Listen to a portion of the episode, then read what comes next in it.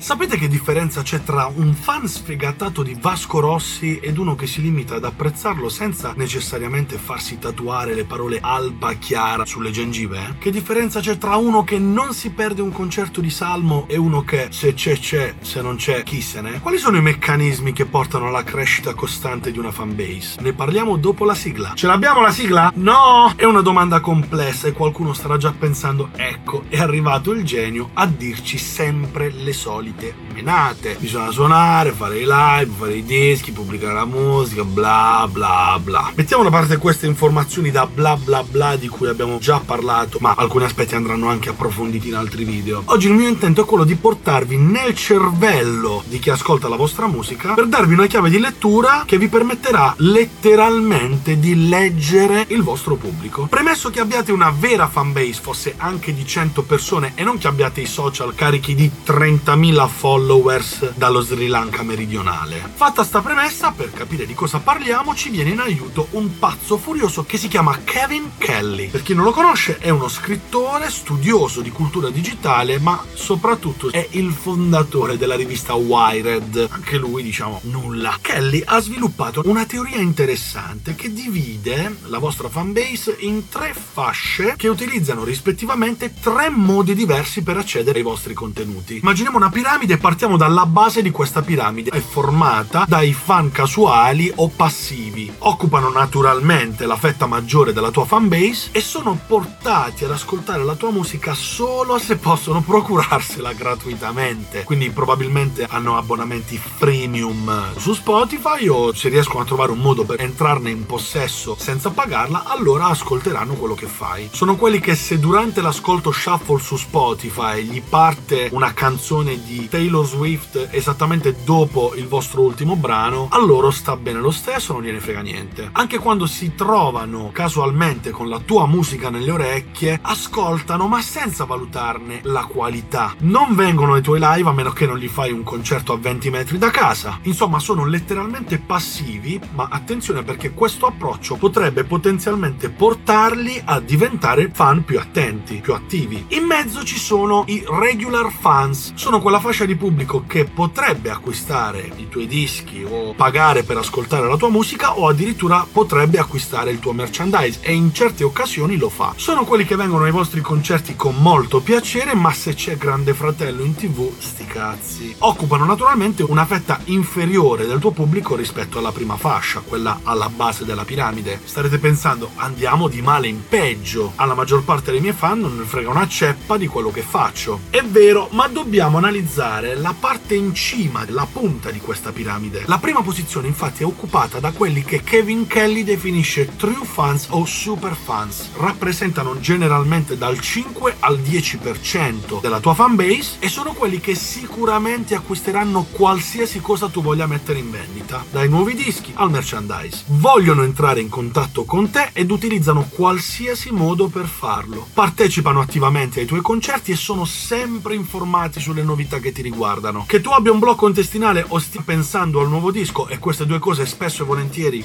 coincidono, loro lo sanno perché ti seguono assiduamente. Bene, questa fascia di pubblico, secondo Kevin Kelly, è la più importante, non perché è disposta a spendere dei soldi per i tuoi contenuti, perché se ci pensiamo stiamo parlando del 5-10% della tua fanbase, non diventerai ricco grazie a loro. Hanno la funzione di evangelizzatori, ovvero hanno la capacità di influenzare e convincere qualcuno a passare dalla fascia dei casual fans, magari alla fascia dei regular fans, oppure addirittura passare alla fascia dei true fans. Lo fanno in modo assolutamente incosciente e inconsapevole, un po' stalkerando, un po' sottoponendo i tuoi contenuti al mondo intero, nell'intento di condividere la loro passione. Sono quelli che portano una persona distratta ad ascoltare un tuo disco, o meglio ancora, convincono qualcuno a venire a un tuo concerto. È una sorta di vortice fatto di esperienze che ad ogni giro, ad ogni rotazione ingloba nuove persone, almeno fino a quando avrai la determinazione ostinata di dedicarti alla tua musica, ai live, ai social, alla scrittura, allo studio di registrazione e a creare contatti con la gente, perché ti assicuro che quando avrai perso questa forza che mette in moto questo vortice, basterà una scorreggia per far crollare tutto.